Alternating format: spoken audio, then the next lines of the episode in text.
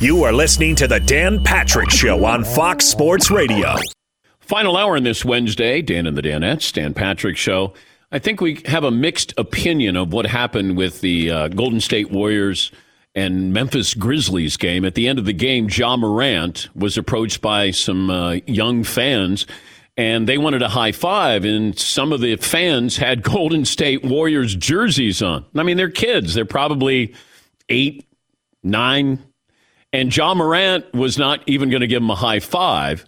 And uh, some people were like, "Oh, that's that's really cruel." There, here's here's Ja Morant on that topic you, after the last bucket, you got drew the foul, and you go into the stands, and there's a little kid wearing yeah, a Warriors. Disrespectful with that jersey on. he was say that again. He was disrespectful with, with the jersey, jersey on. on. You no mercy for the little kid. Nah, we in Memphis. it looked like he wanted to cheer, but he had that jersey on. I apologize to him, but in that moment, bro, take the jersey off and then dap me up. do you nah, expect him no, back? And do you want him back in a Grizzlies jersey next to my, yeah, next for time? sure. Yeah. Uh, somebody find you know his information. You know, I sent him one myself. It's a teaching moment.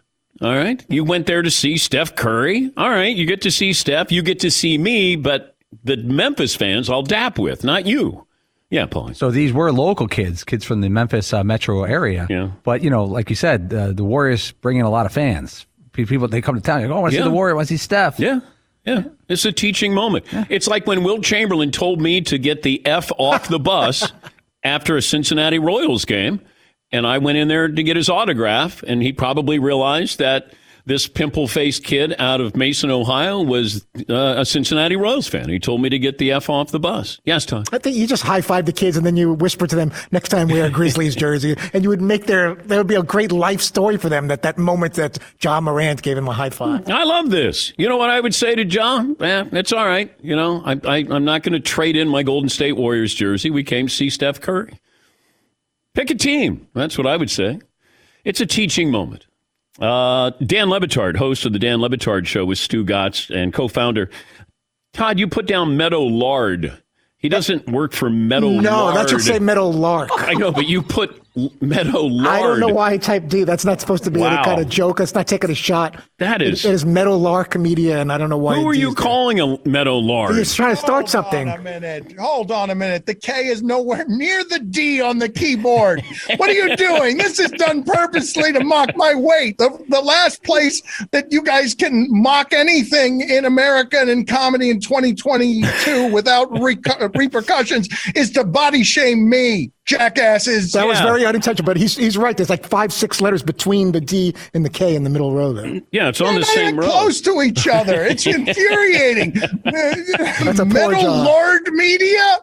So Man. disrespectful. That's not cool by me. I know, but Not see, cool. now I have to conduct I an know, interview. we're off to a bad start because I can't find the you K on the keyboard. Meadow Lord. It was unintentional. I have been getting so many mockeries of my own name. I've been Lebelard since eighth grade, wearing puka shells around my neck with a uh, with a double chin. I've been getting Lebelard. Wow, got to proofread these things. That's on me. Infuriating. a totally different company. Meadowlark looks to establish a standard that is not sloppy and fat. And then Fritzy said we should have Le Batard on and uh, congratulate him on his retirement. I said he's not oh. retiring. Never said that. See yeah, this guy. You didn't this retire. guy remembers. He doesn't remember how hard it is to leave ESPN because on the coattails of Dan Patrick, he soared into the sky, didn't need ESPN, was not dragged down by any Lebelard. He brought on the, the, the, the machine that is uh, Dan Patrick yeah. credible, a pillar of institutionalism, and they just landed somewhere else in legacy media unafraid with no help and they were able to survive ESPN. I get reduced to Lebita- Lebelard. Where are you now? YouTube? You got a little YouTube channel over there, Lebelard? Uh, Fritzy is is my Stugotz. He just riding I mean, it's just infuriating. I know. and I apologize. Let's start all over again, can we? Can we start all over? I mean, I, my feelings are hurt. I know, now. and I don't I'm blame you. scarred, I'm wounded. I know. Not everyone can be you, Dan I know, Patrick. You know, know. like just leaves ESPN and gracefully, you know, gracefully lands someplace where everyone in legacy media wants to be associated with a pillar of professionalism. Some He's- of us just become Lebelard on YouTube. He's the host of the Dan Le Batard Show with Stugotz, co-founder of Meadow Lark Media. Dan Le Batard joining us on the program. How's life? My own producer is laughing here next to me. He loves metal lard so much. Um, it's good, Dan. I don't need to explain this to you or your audience. When you can uh, leave the worldwide leader in sports and bring your audience with you, and your audience cares about the things that you're about. Uh, it's it's a really nice freedom, right? To the degree that you and I, uh, and I don't know what you've said publicly about this, we're wounded because we wanted a company to just love us and and keep us forever in our bosom. Uh, they they did us a favor by allowing us to leave with our freedom and our audiences.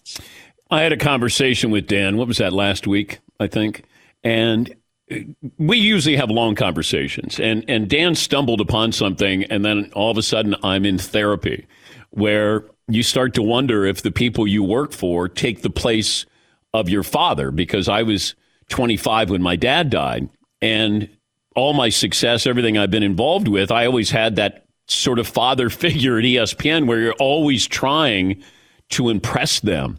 And then when when it feels like they've turned on you, it's like your father figure turned on you. And I was like, oh wow, I've never discussed that before. But my dad dying when I was 25, and I kept looking for approval from ESPN. And even when I left ESPN, I'm looking for approval, as if to say, man, we never should have let you go. So it was kind of weird. Kind of weird. I've I've always turned I've always turned my bosses into father figures, super eager to please them. So when you fail to be doing what I've always done that, and uh, it's at least in part I think because uh, my father too. I, I know it's such an interesting thing to talk about, uh, Dan, because television is a bit of a contrivance, and you know the inauthentic parts of television. So my father and I had chemistry on television because of good editing, good producers, and our relationship has genuine warmth and love in it. But my father, old school Cuban, was somewhat emotionally limited when it came to making me feel proud uh, that he was proud of me or wasn't very verbal about those things. And so I grew up in a house where it was work, work, work, work, work, try and survive the exile, suffering uh, experience, get to freedom, and your dad will. Um, you know, will love you his way that might not be as warm as you would expect. And so I spent my entire professional life looking for my bosses to care about me the way a company never does. And now I'm trying to build the company that does care about uh, its people that way. And your dad would probably not call it Meadow Tard uh, Media. Meadow, meadow lard, meadow lard, Meadow Lard. Meadow Yes. Lard. Meadow yes. Lard. Lebelard, meadow lard. Yeah. But, okay, do you put your dad on TV? Is there something psychological about, you know, Dad, I made it. You're on my TV show. I mean, it's a great question, right? Because I've always felt super indebted to my dad. Cuban exile comes to this country, makes all the sacrifices, so I don't have to make any. Uh, you know, gets me real legitimate freedom, Dan, in a corporate climate where it's hard to fight for that sort of thing. Legitimate freedom does the thing a father, you know, I mean, I don't know a lot of things a father can do better than make sure your life is better than his because he wants a better life for you. Made all the sacrifices so that his son wouldn't have to make a compromise. And I feel in some ways, it's why I call it the greatest blessing of my professional life to have been able to grow old on television with him next to me, have a closer relationship the last 10 years than we did the first 10 years because I'm able to share it with him and be grateful for it. I didn't think I would ever repay the debt, but I'm happy that I was able to show him the love that would feel like I'm trying to repay the debt. Because yes, I I wanted that to be something that was proudly uh, ours, uh, mine and his. It was supposed to be my TV show, but I tell everyone, and then that ass stole it from me. He stole it from me. Uh, you came to mind when I saw what was happening with the Dolphins. You, of course, been on South Beach your entire career. Um, I, I just it it feels like there's mixed messages here, and but but they don't have a face that like When I think of the franchise, I still think of Dan Marino. Like I, I, I don't know if I've ever wavered really off of that, and I don't know what Stephen Ross. What direction is his compass pointing here?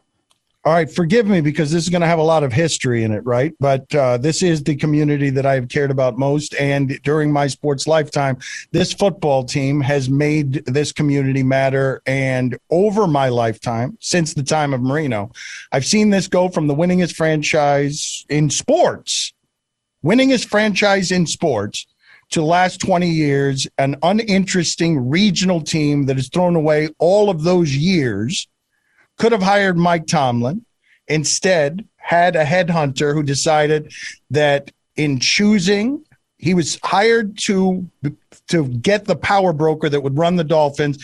He did a national and international search, and the best person to run the Dolphins he found in his mirror. He made himself Joe Bailey, the CEO, and that guy said that Mike Tomlin was too hip hop and they weren't going to hire him. And then they went through Cam Cameron, all those oh people God. that they've gone through. And you've seen that the Steelers since then have been, they've had three coaches, and the Dolphins have been an unholy mess, thrown away everything that Shula and Marino built. But this one is interesting, Dan, for a number of different reasons. And forgive me if I yammer for a bit, but it's one of the rare times where I have ever seen in South Florida sports the fan base outraged on behalf of a coach that this was wrong, that this was shocking.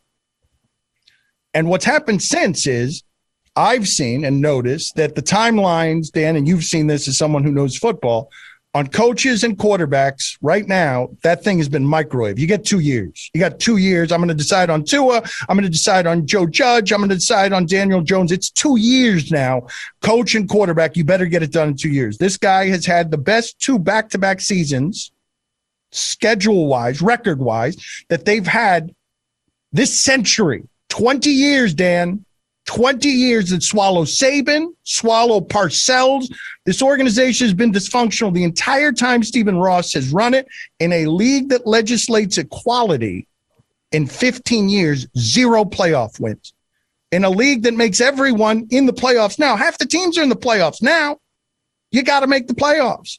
And they just fired a coach. The audience thinks it's wrong. The customer thinks it's wrong because coach firings have been all the Dolphins have been celebrating the last 20 years. Every time someone's gone, it's like, good, get out of here. We need somebody new. They fire Brian Flores, and now the owner is coming under it. And this part is also fascinating, Dan. Just this last part of it. I think they're going to hire Harbaugh. I think they have to do the optics of making it look like they're partaking in the Rooney rule. They're going to hire, they're going to hire Harbaugh, it looks like. And while saying they're not hiring Harbaugh, that they're not going to choose that, that Harbaugh has to leave there. That seems like the deal has already been made. They've just fired a successful black coach in a way that is surprising to hire a guy that the optics look like might be a white coach without going through the whole process. Stephen Ross somehow as a booster managing to cause dysfunction at both Michigan and the Dolphins as the owner of this thing. And all of it seems fascinating to me because today we've been reading the smear campaign is in full effect. The owner's yeah. getting buried, buried, and all the details are leaking out that coach was mean. He's a Belichick guy. He didn't get along with people, and now he's just getting dragged. They're they're dragging silently. They're dragging the wronged, fired coach, black coach who had some success in a microwave league. Sorry if that's a long answer, but it's it's a bit of a labyrinth. The whole thing's got a lot of interesting stuff in it. Two playoffs in 20 years. Yeah, I was surprised because normally it's a coach and GM that are shown the door. This is we'll keep the GM. We're going to get rid of the coach. The coach might have had some uh, language towards Tua. Uh, they weren't on the same. Whatever it is, I, I get. I was just surprised and but I said at the time, Stephen Ross is saying, "Hey, I'm not going to take Jim away from Michigan." Well, if Jim wants to leave Michigan, you're not taking him away from Michigan. If you know that he is going to canvass the NFL and go, "Hey, anybody interested in me? I've taken Michigan as high as I can possibly go," and then Stephen Ross can say, "Well, I didn't want him to go to the Raiders. I'd rather have him here in Miami if he wants to leave." That's the feeling that I've got with Harbaugh in this situation, and I don't think you fire this coach unless you know who you're replacing him with.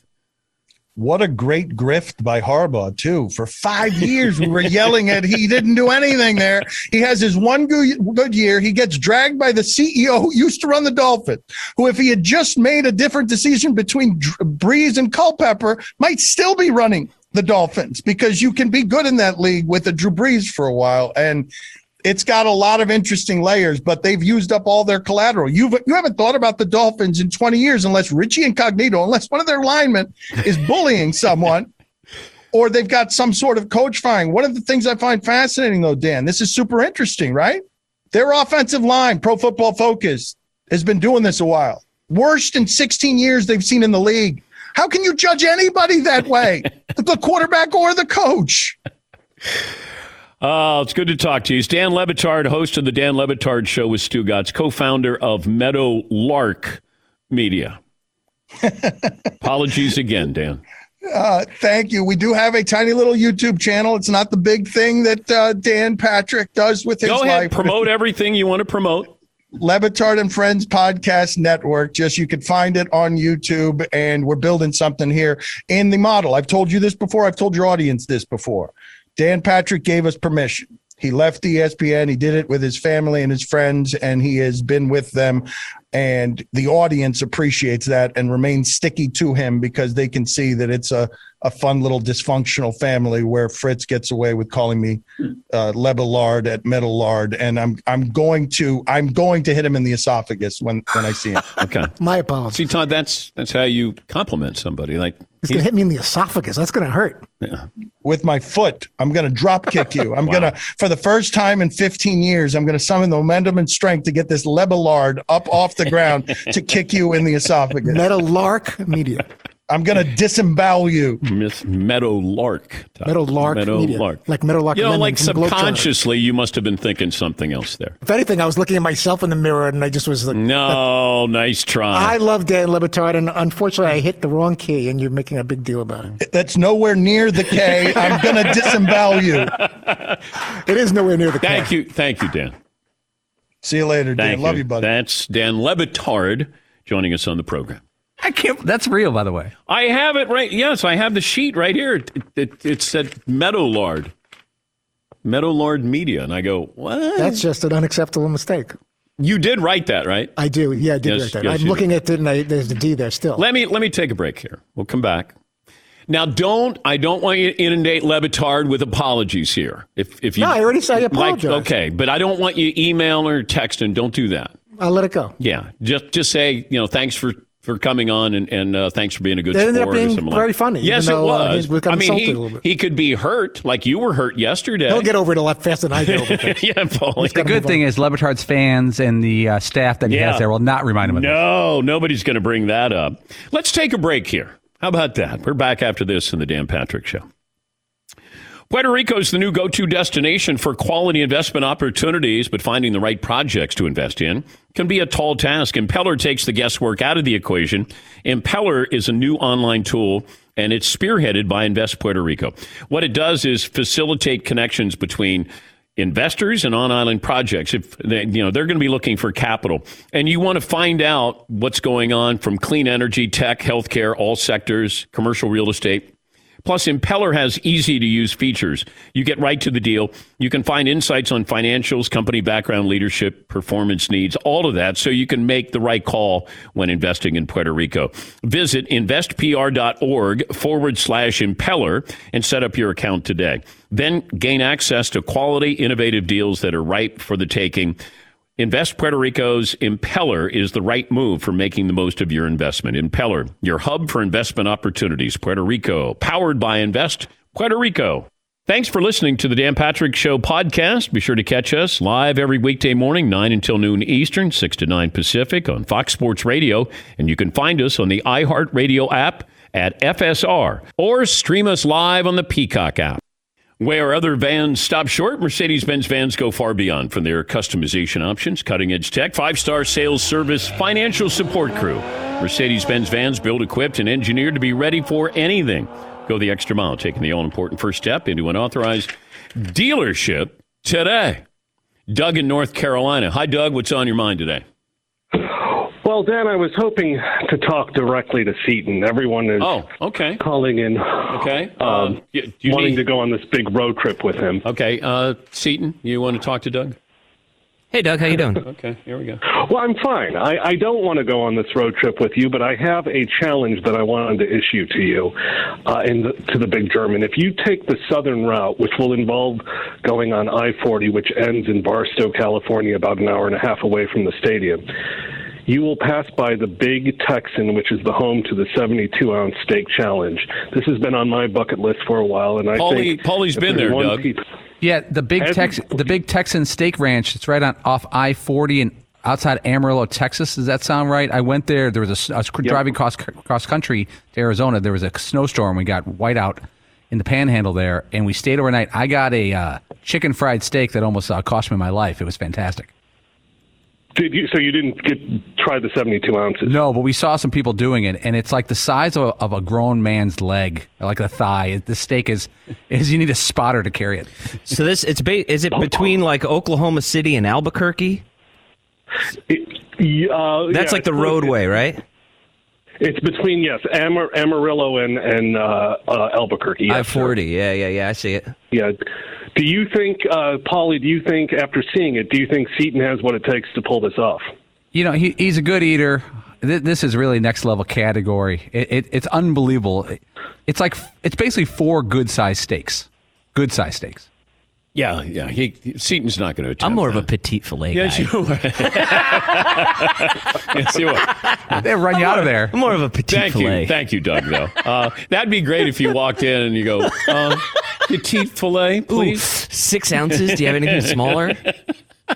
That sounds like some place to hit, though. I think we might do that because that that looks like it's like sort of in our route. If should we you go that have way. suggest, okay, we need to tell people since you can't bring people with you. Once you establish the route, yeah. the audience can help with some of the landmarks along the way that you take this sprinter van out the week before the Super Bowl. Let me um, confirm the route we're Okay. taking, route or route, Route. whatever you prefer. Okay. Tomato, tomato. And then maybe we'll put it in like the uh, newsletter or something. Yeah, And that'd be great. And then just get feedback from people of different places, landmarks. And Seaton will be stopping along the way in uh, some of our, our favorite cities with our uh, favorite radio markets. Yeah, Paulie. That area in Amarillo, North Texas, is where the big Texan Steak Ranch is. Also, is where we saw Cadillac Ranch, where that guy bought a bunch of old '50s Cadillacs and buried them headfirst into the ground, and that's right off the side of the highway as well. Oh, that's fun. Yeah. Uh, Jimmy in Chicago. Hi, Jimmy. What's on your mind? Hey Dan, uh, Bulls Warriors. I got to go with the Bulls, and I'm I'm with you. You can't count Jordan out, and um, I'm hoping Seaton can help me out with this. There's a song you guys played from one of your breaks uh, recently, and the the guitar goes like this.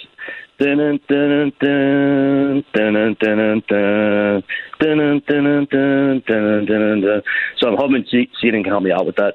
And really, really quick, um, along with that, that topic, uh, you guys played a snippet of Circles by the band Incubus, my favorite band ever, and that's one of their best songs. All right. Uh, so I uh, appreciate it. Hoping you can help me out. Thanks. Thanks, Jimmy. Jimmy Eat World. Seaton, do you know who that is? That would be Dun It Dun It Dun by the Dun It Dun It Duns. You're not hurt, sure who it is? No, I'm not. I'm not really a name that tune guy, and I can name that tune in four notes. On this day, Led Zeppelin's debut album was released in the United States in 1969. You like that group, yes, I do. right? You're fans of those. Yes. Zeppelins. Todd Todd got me some Led Zeppelin books, and of course, got me the same book that McLo- McLovin got me the same book that Todd got me. But McLovin, in you know, inscribed his, and you didn't. So I gave that book to McLovin so he could take it back, and then so But to show that I love Yeah. you more than McLovin, I actually got you three books. yes, yes. But he sent me a nice note before he So I guess they kind of it's a push. Yeah. That's all right. Yeah, a little bit. Seven years ago, I think, on this day, seven years ago, NFC playoffs at Green Bay, Tony Romo, Dez Bryant, and they ruled it an incomplete, incompletion. Dez has his unbelievable grab, takes three steps, goes to the ground, ball pops up, he catches the ball, and it's either a touchdown or down at the one. And I'm not a Cowboys fan, but that to me was not a no catch. And, and by the way, it was ruled down at the one on the field. They overturned that. I remember how, man, we did so much. We talked about that for a couple of days, maybe three days. And even now it bothers me. Paulie showed me the video, and I go, God, Dez should have been rewarded for that. That should have been at least down at the one. Yeah, Paul. I'm looking back at the articles from Crazy. 2015, and this was in the days of was there a football move? Was he stumbling to the ground, or was he launching himself towards the end zone? And soon after that, the NFL changed the language to that made that catch would have been clean. I still wonder, you know, they complete the process and you make a ruling. Is there enough to overturn it? What if it was ruled Franco Harris that ball was incomplete? And okay, you're going to go back and look at the camera angles? Even with the camera angles, you're not sure. And they didn't have that many cameras back then. But imagine that. Maybe the most famous play in the history of the sport if they had called it whatever way they called it on the field would have stood because they wouldn't have had enough to overturn it. I wonder how many plays in the history of the NFL, if you went back and looked at did you complete the process and all of that nonsense, like it, it felt like more lawyers got involved with the rules and they added more language instead of subtracting the language so it simplifies what the official you know can do and how he can make a call. It's like we're going to add another layer. And you go back to Megatron. When he had that touchdown reception against the Chicago Bears, and he got up to celebrate, and they said, No, you didn't complete the process. And I said, Oh my God, we're in trouble. Now we it, it doesn't feel like we have those kind of calls, that many plays. Now we have more cameras, you know, more replay, uh, better cameras, but golly, you go back in the history of the sport. I wonder how many games, deciding games. You know, what would we have done with the holy roller with Dave Casper? Like I, you know, just all these monumental plays where you go, wow, that's crazy. Yes, Seaton. But I think part of the problem is that you know there are some rules that you clearly need. You clearly need to know when a catch has been established, right? When did you get control of the ball or something like that? I'm not saying that they use that properly all the time, but there does have to be some point in the play where this became a catch. and Up until this point, it wasn't. But can you have a catch, lose control, but gain control, and it's the same person? I mean, that's what Dez did. Apparently, as long as it doesn't appear to hit the ground. But I don't think it hit the ground. At least I didn't see it. But that's why. Was there enough where you go, Maya, we're going to overturn this? That day it was. Yeah, Paul. This still drives me crazy, and I've said it a hundred times. You know when a catch is guy's going for like a down and out, and he catches the ball, gets two feet in, Yeah. and goes out of bounds, and he's four or five steps out of bounds, falls to the ground, and the ball flies out. That's not completing the process of the catch because you didn't go to the ground with the ball. Why would something that happens a yard and a half outside the field of play ever be ruled upon in an NFL game? And this has become standard procedure where we we're used to it every week. But if you look at, you can only you only need one foot in bounds in college, and if you go to your knee, then you're down. Whereas in the NFL, you're not until you're touched. You have to have two feet in bounds. Also, here's another thing that bothers me.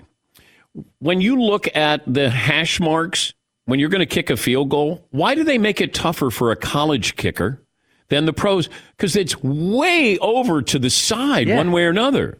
Like, why not just allow it where the, the you know, why not just have NFL rules where two feet in bounds, uh, if you go down to your knee, you can still get up. And if you're a field goal kicker, that the hash marks are in a little tighter there. Yes, you, And why the hell? What the, What do you mean an ineligible receiver downfield? Why can't a lineman run a certain Exactly.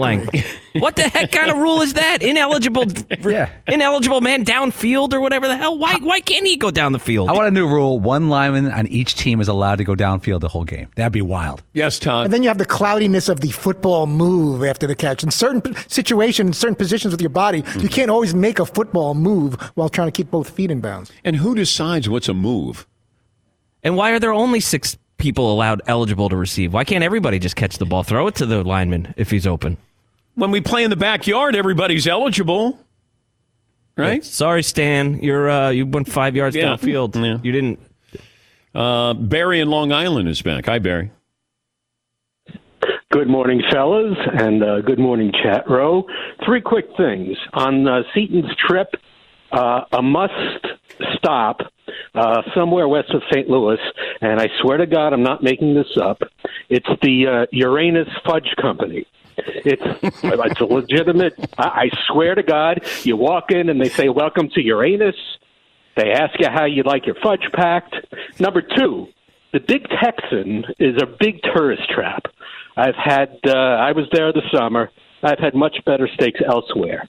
And oh. number three, number three, wasn't Doug in North Carolina the guy that separated his food on the Thanksgiving Yes. plate? Yes. I would. I, I would. I would not take any advice from that dude. He's bad news. Thank you, Barry.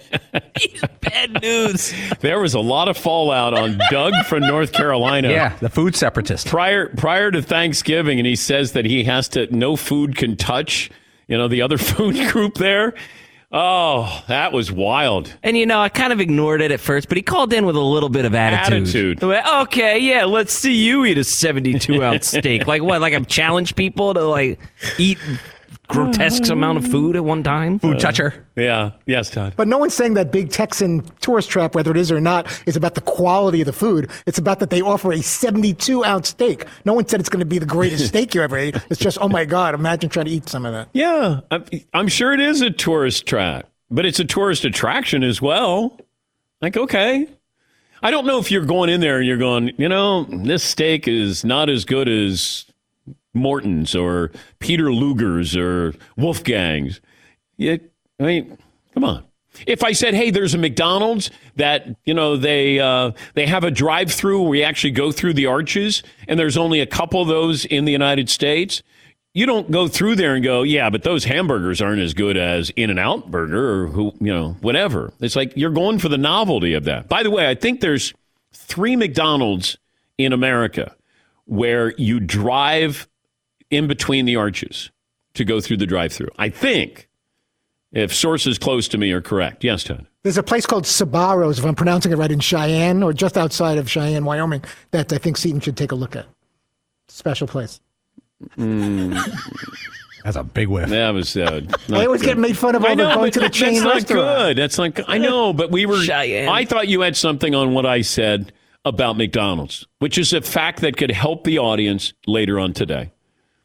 Was that was that interruption worthy? Probably not. It would have made more sense to do something along the lines of McDonald's. What you didn't know, Dan, before you jumped all over Todd, is that the Sabaros i outside of Cheyenne actually serves a 72 pound pizza. Thank you. See? Ounce. I knew it was something. 72 pound. It's, it's got a 16 ounce uh, Yeah. pepperoni, And they got breadsticks and ziti and salad and meatballs. It's not just the pizza. People Garlic think it's just knot. pizza. Todd. Okay. five pound garlic knots there. Everything doesn't have to be a joke, Todd. It's not. Let's take it out. Let's bring it back a little bit. I, let's put it this way. I wish some were jokes. Oh, but I would need someone to write them. Yes, for. Paulie. So the Big Texan Steak Ranch, I'm on their website right now, and uh, there's a 72 inch steak live camera. Is so it inch or ounce? 72 ounce uh, steak. it's, it's- it might be this both. You could click and watch people try to eat a 72 ounce steak from anywhere you are in the country. What a great country we live in.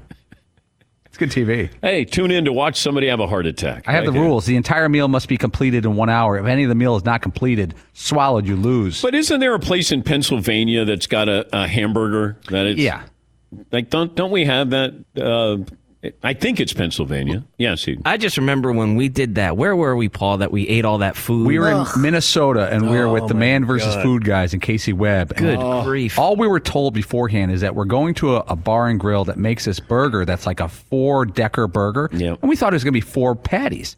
It was, um, I, I still have my notes. The burger had 8,000 calories. It had like the the burger had like four grilled cheeses on the burger. It had four hot dogs slid in there. It was four burgers, four grilled cheese, four hot dogs, and some like brisket on there. Some, some mozzarella sticks in there. or I did something. feel bad for you guys because I walked in and I thought you guys look like you're going to get sick. Yeah, it was so gross. Yes, Tom. But then there was also like a vat of cheese curds, just like a Yeah, side dish that you had to eat in addition to all those things that were just mentioned. The cheese curds. Cheese curds. no, but it was a lot of it. If it was just a contest with the cheese curds, that would have been more than enough to eat.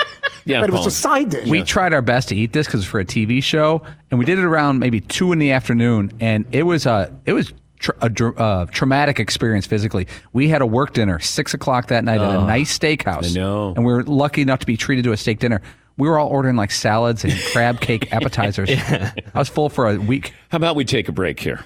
And uh, once we know the route that Seaton is going to take in the Sprinter van across the country, then uh, we would love your suggestions on places where he needs to stop. We'll take a break. Back after this.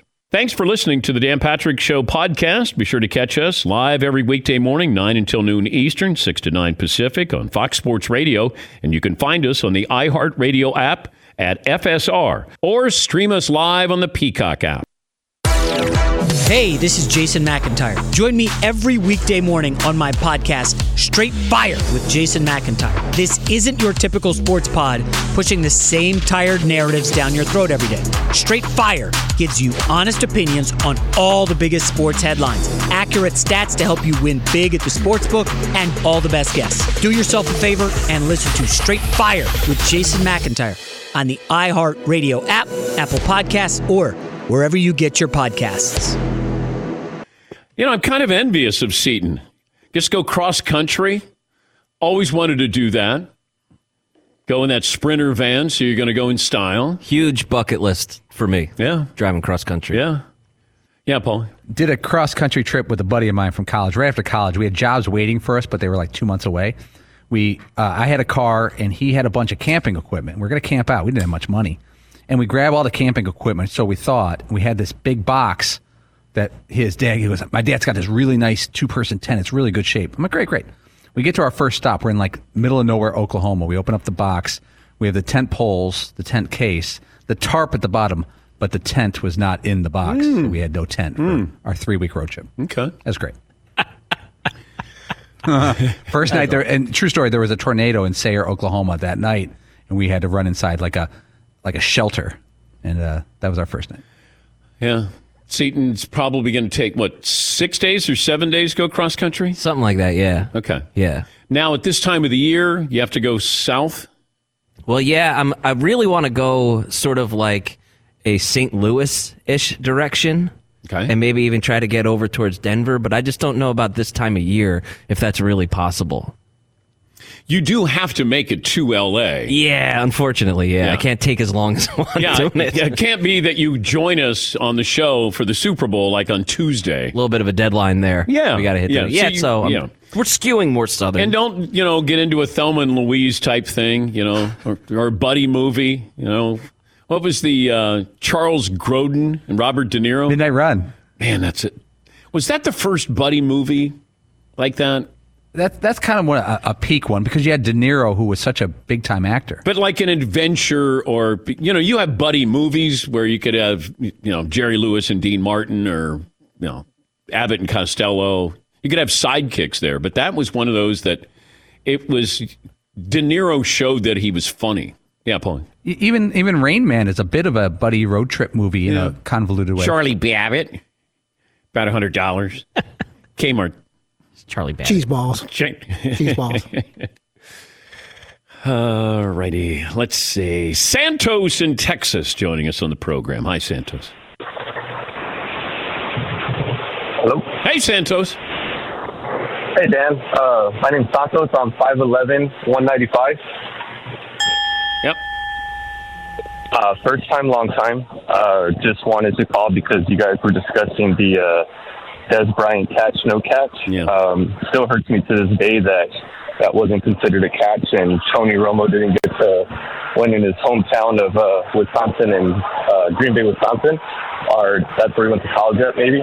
Um, but just wanted to call because I'm really excited for this upcoming Dallas Cowboys versus San Francisco 49ers matchup this weekend. I think this is uh, probably our best wild card spot that we could have got because uh, Kyler Murray is undefeated at AT&T Stadium, and no one really wants to do a, a rubber match where you play an opponent three times in a year, especially a, a division rivalry game like that. So, hoping Yeah. the Cowboys can pull it off. Yeah, I mean Dallas has always got hype because it's Dallas. You know, there's so many people interested in in the outcome. You're either rooting for them or against them. You know, other teams, you know, you don't have a strong feeling on rooting for or against a lot of these teams that are in the playoffs. But Cowboys, um, you know, they're they're a fascinating team to watch. I just don't know if they're consistent enough to win three games. Can the Rams win three games? I, I just don't know. Um, you know, Green Bay can. We've seen Tampa do that. Kansas City can do that. Can Buffalo do it?